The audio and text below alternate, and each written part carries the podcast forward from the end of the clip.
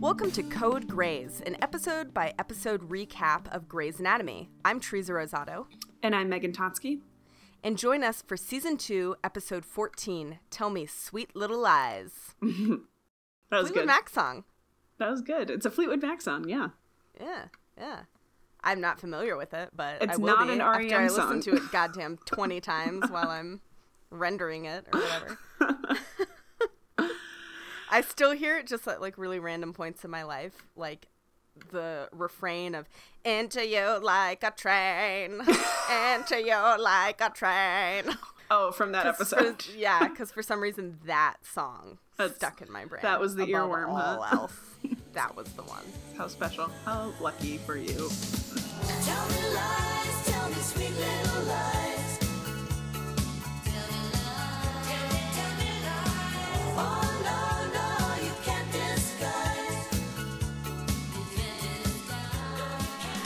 All right, I think it's my turn to do. It is uh, absolutely your turn. summary. I will say Great. a little listener feedback that I had somebody tell us that they really liked our banter about who had to do the summary. Oh, that's really good because it's never not present. yeah. anyway, as you were. As I as I were. Um, I've gotten some listener feedback on uh, two two different listener feedbacks, um, which was exciting. I mean, from people I know? Yeah. Well- Do I care? No. All of our listener feedback is first person from somebody probably one of us has lived with at some point in our lives. Yeah. A hundred. Anyway, it doesn't matter. naked. Um, but also Robby Hayes of Yeah. ABC's The Bachelorette fame. Shout so, the feedback we got from him was a heart on an Instagram posting about the podcast. Which we are going to read into. yeah, it means he loves the He show and listens to it every week. Hi, Robbie. Yeah. Um. Summary. Here we go. Oh wait, I need to time it. I'm gonna time it. Uh, do they like that part where we forget Every time. the stopwatch? I just like settle in, like all ready for you. I'm pouring wine right It's great. It's great. Okay, ready? Yes. Three, two, one, go. So this episode I watched a while ago, but there's a guy who needs to quit smoking because he's lost his fingers and needs to get them sewn back on, and for some reason it's like really hard for him to decide that he needs to quit smoking. There's a woman who refuses to leave the hospital and is a little bit um uh, fixated on George and his Irish blue eyes. There's a competitive hot dog eater who has a bad translator. Miranda Bailey starts going into labor with her baby, and then um uh Stop. I really appreciated the and then um uh I think that's like a really important plot point to this particular episode. is. So I'm really looking forward to digging into that one. it's a huge part of every script. Thank you very much. Um Yeah. uh Yeah. um yeah. it's good. on the plus side I got my wine poured. So That's good. Multitasking over there. All right, we should note that we're compressing this episode into This is going to be a short episode. You might not know that based on our very strong taking our time. We're taking our yeah, time. we still are settling in because that's just the people we are. But That's at some right. point, we're going to abruptly end because we have constraints. That's right. so let's. Okay. Who do you want to start with? I don't know. Do you want to talk about the finger guy? Yeah. Yeah, so there's this guy, Rick Fryart. Freeart? It doesn't matter. I don't know. I called him smoker guy Yeah. in my notes. Smokey. the smoking man. X Files reference for you. Uh, yeah, it's just kind of this is really much more about Yang and Derek. Uh, Yeah. coming to terms with the fact that Derek has been an absolute shithead to Yang's Mm-hmm. like other half. Mm-hmm. and uh, so it comes, it's sort of illustrated in their differing approaches to this guy and the smoking habit that he i doesn't think that he can give up, you know, or, or that Yang doesn't think he can commit to giving up. Um, and and the, the problem with that is that the surgery, like the success of the reattaching his fingers, is contingent upon his blood vessels or something remaining Yeah, because strong. yeah, because smoking constricts your blood vessels. Is Yes. one of the many delightful things about smokers. Yeah. and they're reattaching his fingers, which like five of four or five of them got cut off, and he's a guitar player. Yada yada yada. So uh, they're invested in his uh, his fingers. Anyway, I do something I do really appreciate about this particular. Oops, sorry, one second. I just lost my thing. We're doing good today. I don't know how to turn Do Not Disturb off on my computer. I'm sorry. I'm so- okay. It's a new computer. It's a new computer. We're all getting settled. We're fine. If I were a smoker, I might desire a cigarette in this moment. Yes. Yeah. Anyway. Which So was like my que- like I had a question for you. Have you ever smoked a cigarette? I have, yeah. Do you are you one of those people who smokes socially? No, not anymore. Oh, I when I was a senior in college, uh, my cohort within my major, it was ten women, and we it was like a ten different women with like the ten different Myers Briggs personality types. You know, like everyone was more different than the last, and we drove each other fucking insane. So we were all writing our theses, and it was a really intense semester. And it's uh, anyway. When you're writing your thesis, you spend a lot of time either in your bedroom or in the library. And so there was this sort of camaraderie, but we spent all this time inside, and several of them were smokers. And so my friend, the woman with whom I'm closest, and I would like go out and pretend to be smokers, literally just to get outside. Because any wasted time when you're working on your thesis, like any time that you're not working on your thesis is a waste, right? Like it's time that you should be working on your thesis. And so Yeah. we used to go outside and smoke cigarettes with women we hated in like the bitter Indiana cold. Yeah. and it wasn't a good like there's not a good reason for anybody our age to start smoking. I think you were saying about like how I, I don't know. I remember us talking about that a lot when we were in school together because so many of our friends were trying to be All nurses.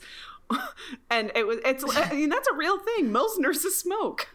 yes. you know? Yeah, I would love to see the stats on that. But- and like my community to this day, Yeah. Mm-hmm. just all a bunch of smokers. All of them. Just I can count on one hand the number of my friends who who don't smoke. Yeah. I think. Yeah, well, what's interesting is that I grew up in the Midwest during a time when it was allowed to smoke inside in bars and went to school in the Rust Belt where you can still smoke inside in bars. So we used to be able to smoke inside. Do you remember how surprised I was? Yes. Yeah, Teresa What's that person doing? I, They just lit up. I have like vivid memories of being really drunk in college and peeing on a toilet with a cigarette in my hand because like there was ashtrays in the bathroom. Anyway, what's super weird about my life now is that I'm, you know, grew up with smokers. At St. Kate's there were a bunch of smokers, and Earlham there was a bunch of smokers, and then I moved to DC where nobody smokes.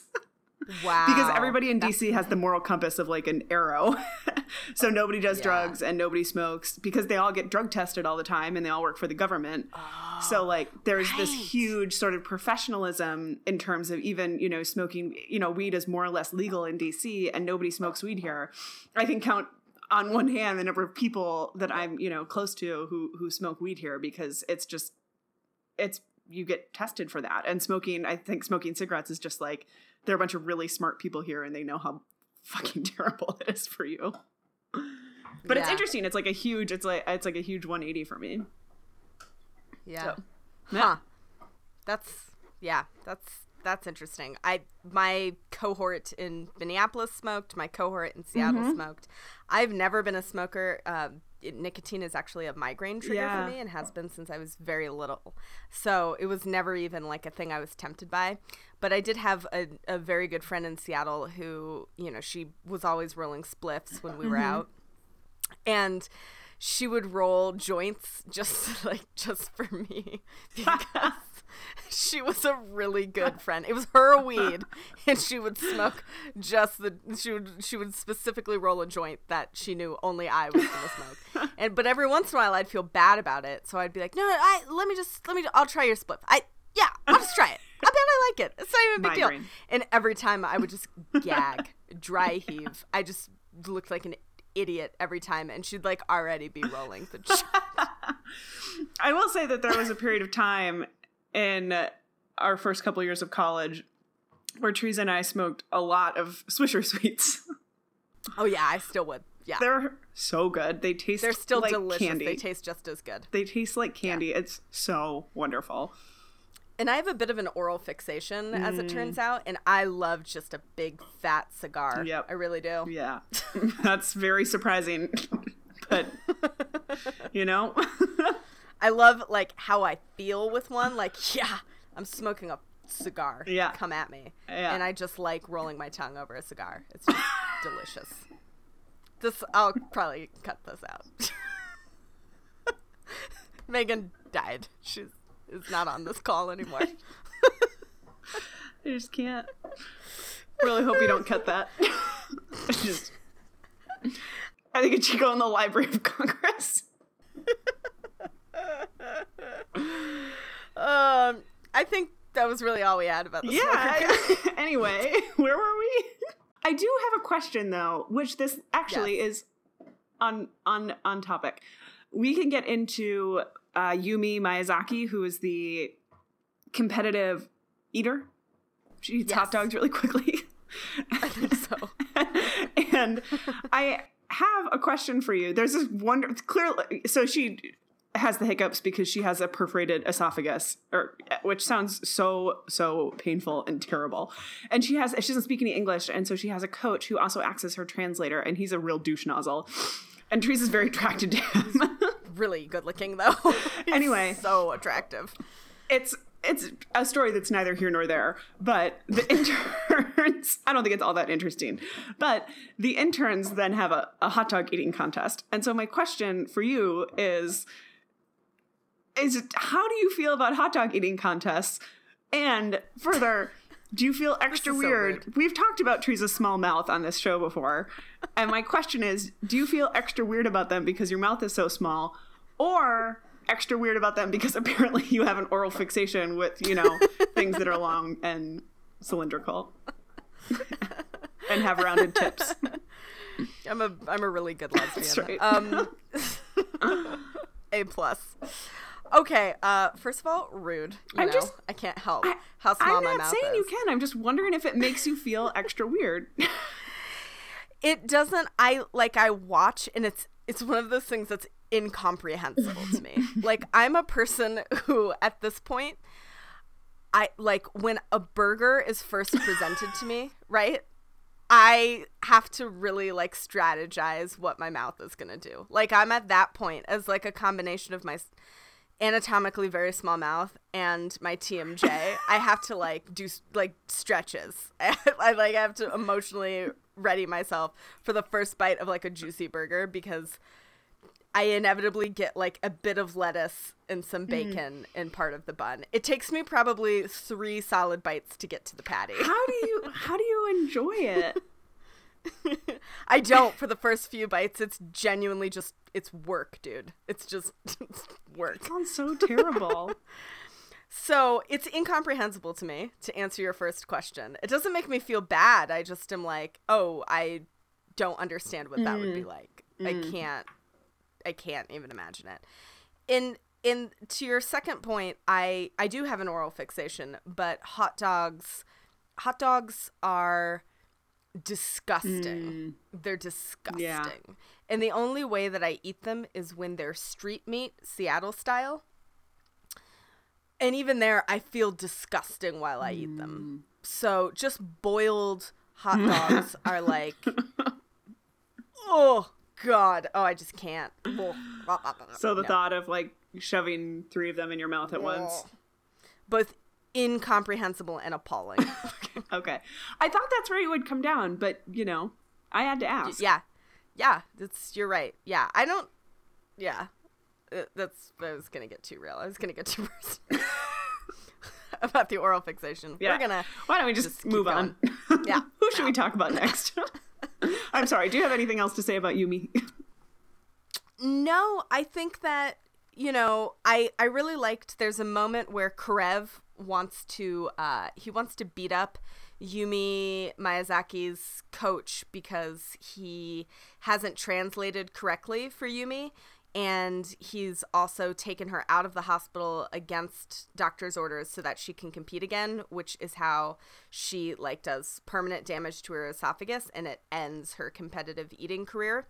And Karev wants to like knock this guy out and pretty clearly wants to knock this guy out.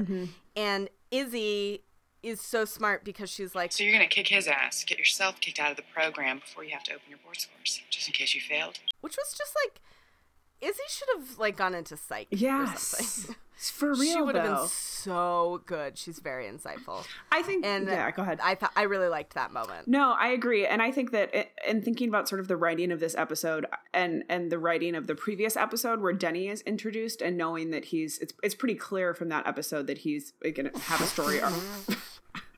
oh, Denny, I see. Denny fart noise Duquette. I thought you were having some sort of episode. is it hard for you to make a fart noise with your mouth because your mouth is so small? It is just because I'm really bad at making them. This is the best I can do. Are you ready? That's That was probably the best one I've ever done in my whole Really? life. wow. This is going to be an award-winning podcast. it's good. It's good. Welcome to 2017, people. We've not matured at all. No, in fact, I think we're digressing. Yeah, we've regressed. Regressing. Definitely. Regressing. Yes. I didn't even know the word. anyway, I'm thinking about how I, I'm sort of thinking that the writers are trying to highlight Izzie and Alex's connection because we know that she's gonna she's gonna sort of come to a crossroads between Denny and Alex. You know they're highlighting that Izzie and Alex do have this sort of connection, and she sort of knows him, and and you can see that he really cares for her. But then we have this. they have sort of a complicated relationship, but then, or a history, I should say. And then we have Denny, who's sort of like coming in and is sort of, you know, I don't know. I just think it's, I think they're trying to highlight that this is going to be a conflict down the road. Yeah. Yeah, I think so too.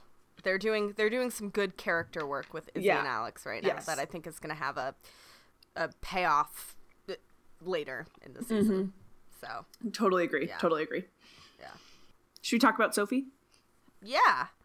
I just read your note that was like, "Should we cut Rick?" And instead we just like talked about our personal experiences with like not smoking. Anyway. Oops. Sophie. Yeah. Sophie's great. Ugh, she's so great. She won't leave the hospital. She's fine. she just won't leave by sheer force of like will and persuasion. Charm. Yeah. Yeah. and so she's an elderly woman and she's I don't know, she's, she's still in the hospital and nobody can get her to leave. And so George sort of gets tasked by the chief to discharge her and he she's just like got him wrapped around her finger and he's just commenting on his Irish eyes and his swagger and that he's so charming and this, that, and the other thing. And then there's sort of a funny back and forth where George tries to pawn her off on different services, which is really delightful. I like really Yeah. enjoy the exchange between George and Sophie. Like, you know, they're worried about her uterus and she had a hysterectomy like 25 years before. And I don't know, it's just wonderful. and Sophie is really fixated on this problem in George's life where George hates Doc, who's the dog, and they're trying to convince Meredith to give up the dog. And George sort of puts his foot down and says to Meredith, either the dog goes or I go. And Mer- Meredith pauses as if to think about it, which really sets George off. And so George is pissed because Meredith is choosing a dog over him. And Sophie's really invested in, in George sort of manning up. You know, I think she's, I don't know, I think she's trying to like be a surrogate audience there of like, yeah, George, you really need to make it happen here. Nut but- up or get out. yeah yeah um but they have i don't know i think they have kind of a like fun rapport between the two of them i don't know Yeah. I I think they do too. I I can't for the life of me see what Sophie sees in George. Like that is as incomprehensible to me as a hot dog eating contest. But I do really like her sense of humor and and you know the fact that she's always singing stormy weather and she's just this old this old theater broad, you know. yeah And I, I have a lot of questions about how she's stayed in the hospital that long because presumably she's on a fixed income and I don't get the ins and outs of her stay. I don't either. Like, yeah.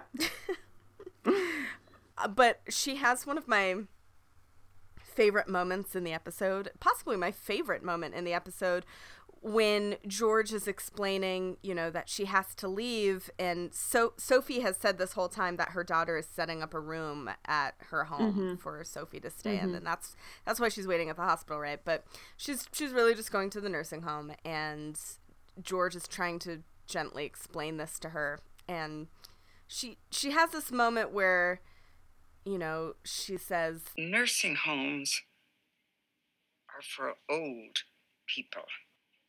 I know I'm elderly. I do know that. But if I have to go to that place, I'm afraid I'll become old. Her eyes are kind of brimming with tears but she doesn't cry. Mm-hmm. And it's just so sweet and also like what a true oh, fantastic way to summarize that Yeah. right? Like like there there is a difference between being elderly and old mm-hmm. you know? Like helen mirren is elderly but like would you think of her as old? You know? Like that's mm-hmm. and yeah so just kind of watching her process that and externalize it with george is i think really rewarding and i even forgive the monologue that comes afterwards when she like turns her predicament into into you know advice on how george should handle his which is just absurd but Yeah. it's a really lovely quiet moment No, I, I totally agree. And it, and it, it makes me feel so sad. You know, it makes me feel sad Yeah. for all of the elderly people I know and all of, you know, I, I don't know. It just, it's very, very poignant. I totally agree. yeah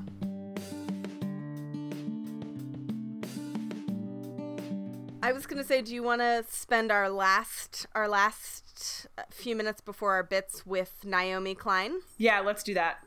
Okay. I am obsessed with Naomi Klein. First and foremost, I'm obsessed with how crazy she is, and she's so she's okay. So she's a woman who has come into the hospital because she she's having a she's having a follow up surgery or a follow up appointment, right, to check on something. I can't remember what it is. Yeah, I. I, anyway, it doesn't matter. She's in in the hospital for something completely unrelated to her personality, and she knows Dr. Burke. They've worked together before, or she's a you know patient of his, and she's Naomi has gotten married, and her husband is there, and he's just like this Joe Schmo plain looking guy, right? Like he's like a four, and, and he does a great job in this role, by the way. and, and Naomi is exceedingly happy, and I am obsessed with how crazy she is. She's like all over her husband, and she's like petting his face, and I just like it's amazing. And I love this. I'm guessing that you and I love this story arc for the same reason, where Meredith is working with Burke, which is an incredibly different dynamic than Cristina working with Derek which I think is just sort of an interesting dichotomy. Um, Yeah. But Meredith immediately sees Naomi, uh, you know, as being this really, really happy person, and she immediately assumes that she's sick or using drugs because nobody is that happy, right? And I just love that. I think it's just like the most Meredith. Like they wrote this entire story based on that one nugget of truth about Meredith Grey. Yes. You know, like she just cannot even recognize euphoria because it's so different than her life, right? And her experience. And Burke is like, no, like she's not using drugs. She's fine. And he says something douchey, like, you develop a sixth sense about these things. And I just like the wise older doctor. I know, and I just want to like punch him. but I think that the writing of Meredith is so good because we buy into it, right? And I'd be interested if other people who aren't as obsessed with, you know, Meredith and sad things as us, but if if other people really feel that way because I think that they do. I think that we are we are conditioned to sort of agree with Meredith and when we're met with Naomi, we are like Oh, she's crazy. like she's, Yeah, you know. And I don't. I'm not. I'm. I'm interested in sort of your opinion of like how did they do that, right? Like how did they sort of manufacture this world where we are as sad as Meredith and just immediately look at it that way? I don't know. Yeah, I that would definitely have to be left to some other, you know, like more emotionally stable or optimistic person to answer Mm-hmm. because I was definitely the same with you. I was like, yeah, this bitch.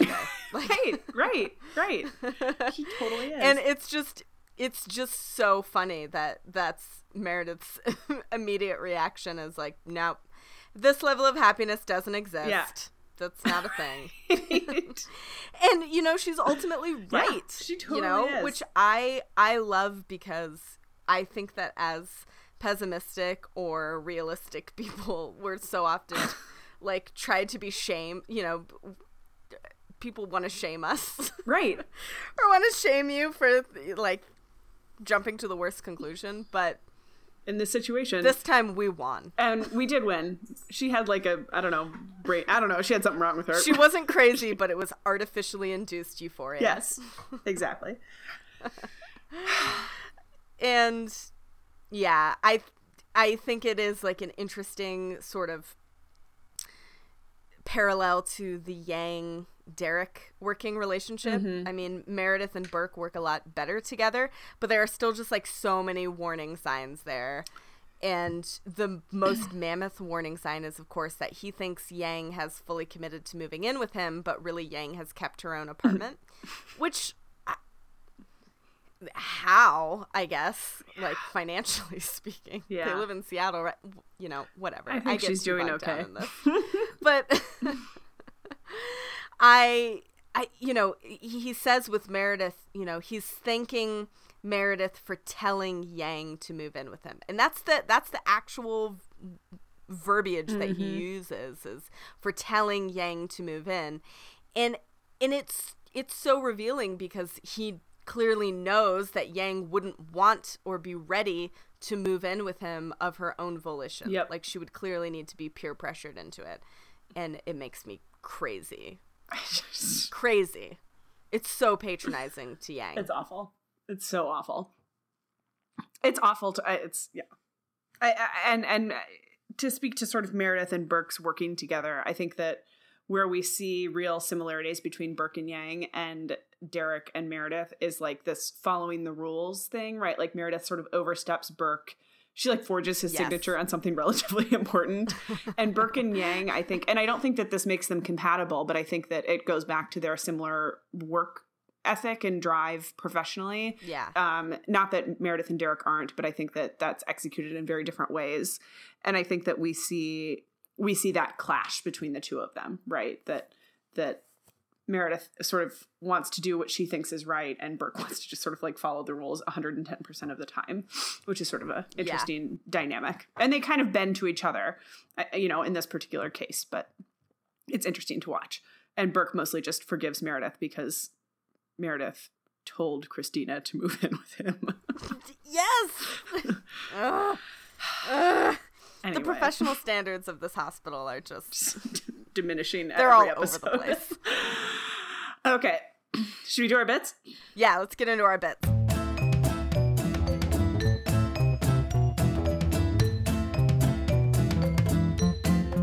Okay, song of the week. I didn't pick it out when I was watching, but in reading the page, apparently there was a metric song in there. Yes, there is. I'm always Hospital. here for yeah, yeah. I'm Yes. always here for some metric. So Yeah. Love was mine. Metric, love Emily Haines. That was mine too. yeah, of course it was. God, they're great. Yeah, yeah. Death tally? Uh, zero, right? Yeah. I don't think I didn't count died, anybody dying. Right? Yeah. Not even like any fingers. metaphorical deaths either. No, no. Just disappointing. Yeah. Do better. Do Grace. better. More Or death. Worse? Yeah. Uh, 007? I think we had the same answer, which was George, George. for being literally incapable of discharging, an elderly patient. So yeah, that's really true. that's a really low bar, George. It really even- is. And Come on, after the bar was already lowered by him on multiple occasions not being able to identify a penis. Yes. so God. just yes. getting lower. Um Karev of the week. Who did you have? I said Derek Mm. because I was so sickened by his coy bullshit with Meredith this whole Yeah. episode. Like, he's very much, you know, grinning and smirking and playing around with words that and phrases that have double meanings and it's just gross Yeah. because he's supposedly still in marriage counseling and trying to save his marriage with Addison, a perfectly fine human. And then he's also a dick to Yang. Like Yep. he finds Yang's sort of uh, tough love bedside manner with Rick to be objectionable. I do not. Like I think that she's the reason he might actually give up smoking and and I think that Derek had, you know, rose-colored glasses on about it. Yeah. So, Derek. I also had Derek for the same reasons for playing Meredith like a fucking fiddle and it just makes me sick. I also we didn't talk about this but we will in the coming episodes that the ch- I gave the chief a Karev nod as well because he says some like truly truly deplorable things about nurses in this episode and and leads to the ultimate reveal that there's there's they're going to strike.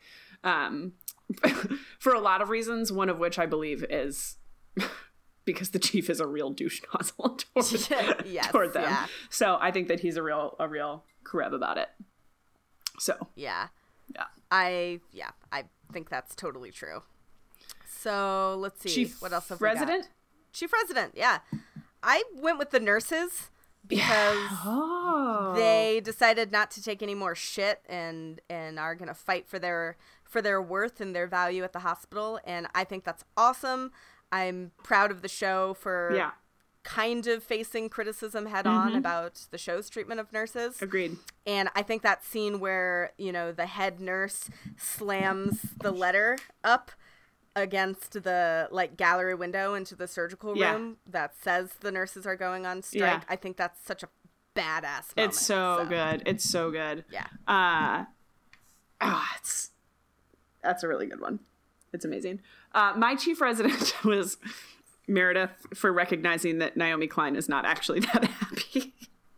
and like really advocating for a patient, right? Like she runs a million tests on her without without permission from Burke. Yeah.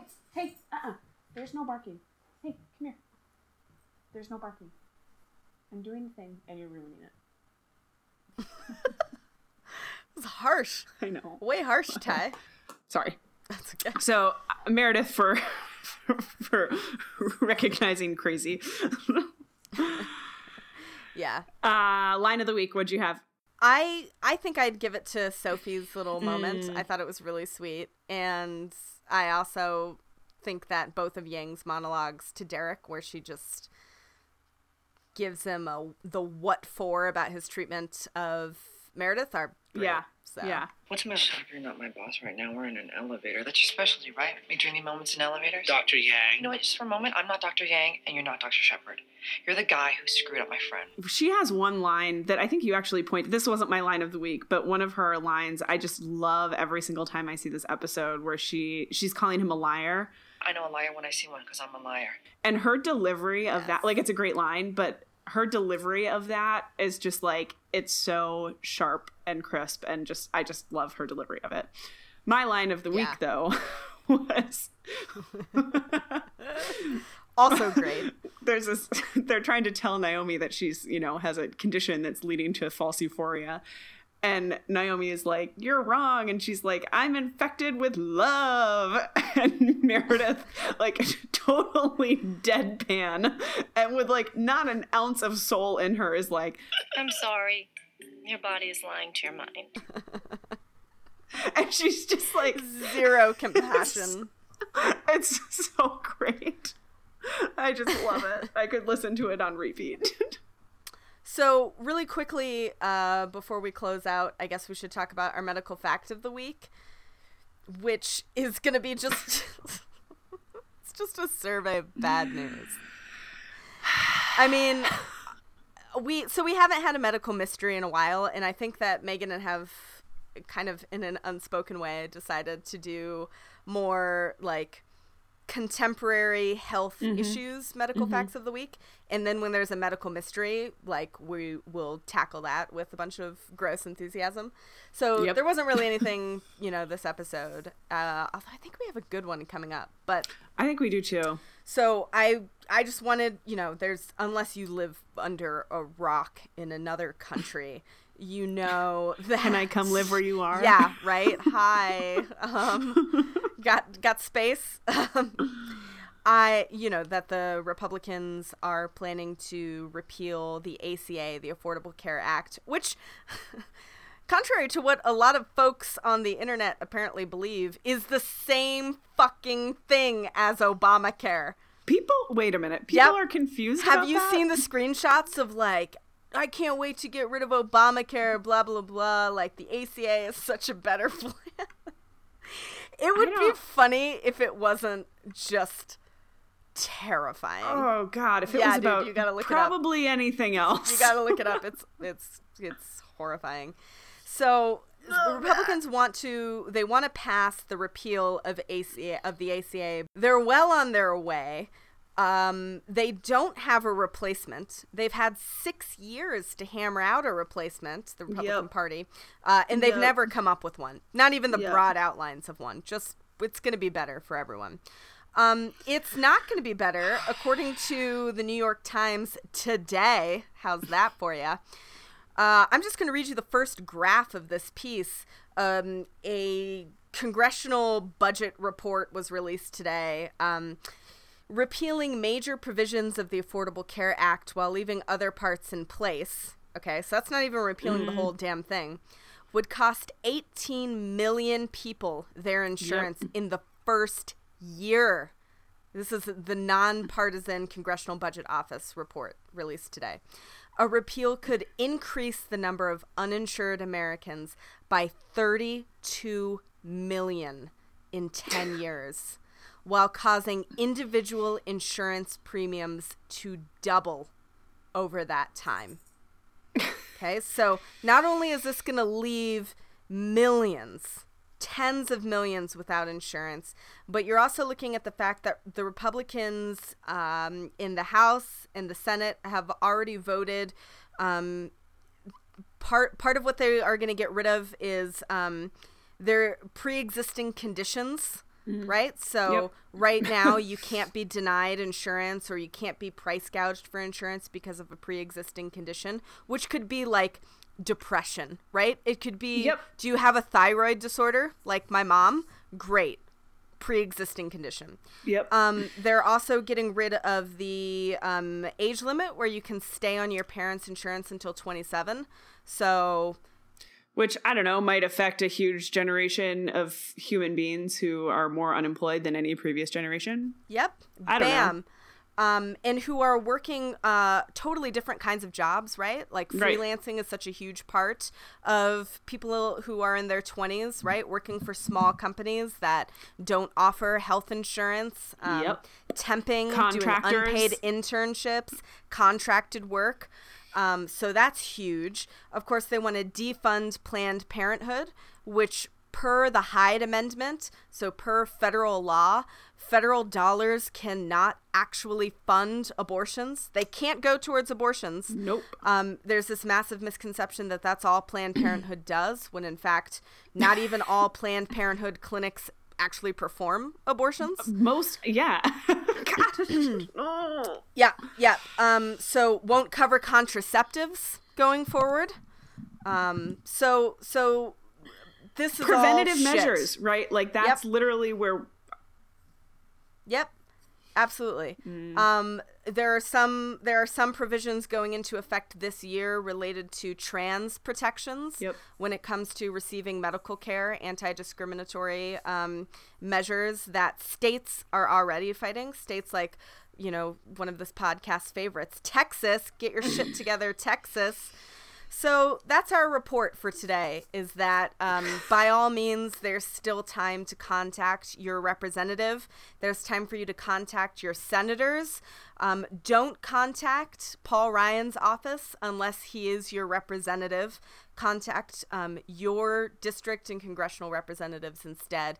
Do call them by phone. Do leave a message. There are scripts floating around all over the internet. If you're too nervous to sort of impromptu it, that's that's totally fair. Whether your representatives are Democrats or Republicans, call them anyway. Tell them that you don't want the ACA to be repealed um, that this will live leave people to die Yes. um, and and just make that really clear. And I would say that if you have um, a person of faith representing you, which demographically speaking, when we're talking about Congress, you probably do, um, you know, maybe familiarize yourself with some with some biblical verses and hold those folks to the personal beliefs that they campaign on, um, Yes. and that they use to judge idea. people so harshly.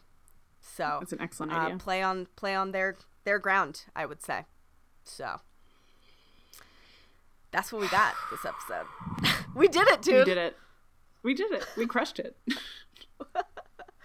Woo! I think we crush it every week. I I think so too. I think we're brilliant. All right. um, well, that's our show. Yeah, and uh, please, as always, remember that you can reach out to us via email uh, at codegrays at gmail.com. You can find us on Twitter at code underscore grays underscore. You can find us on our Tumblr page, code hyphen grays.tumblr.com. And you can listen to us on iTunes. Leave us five stars. Yeah. Uh, one or both of us is about to lose their health insurance. So, like, that would be a nice balm, I suppose. and you can find us also on Podbean, our wonderful host. I'm crying and laughing. We're also on Stitcher, Acast, and I think like Play.fm, which just came up when I Googled us, which is a thing I do. I don't know. If that sounds familiar to you, you can listen to us there. We didn't sign up for it, but it seems fine. But there we are. Thank you so much for listening. We love you guys. Thanks for hanging with us.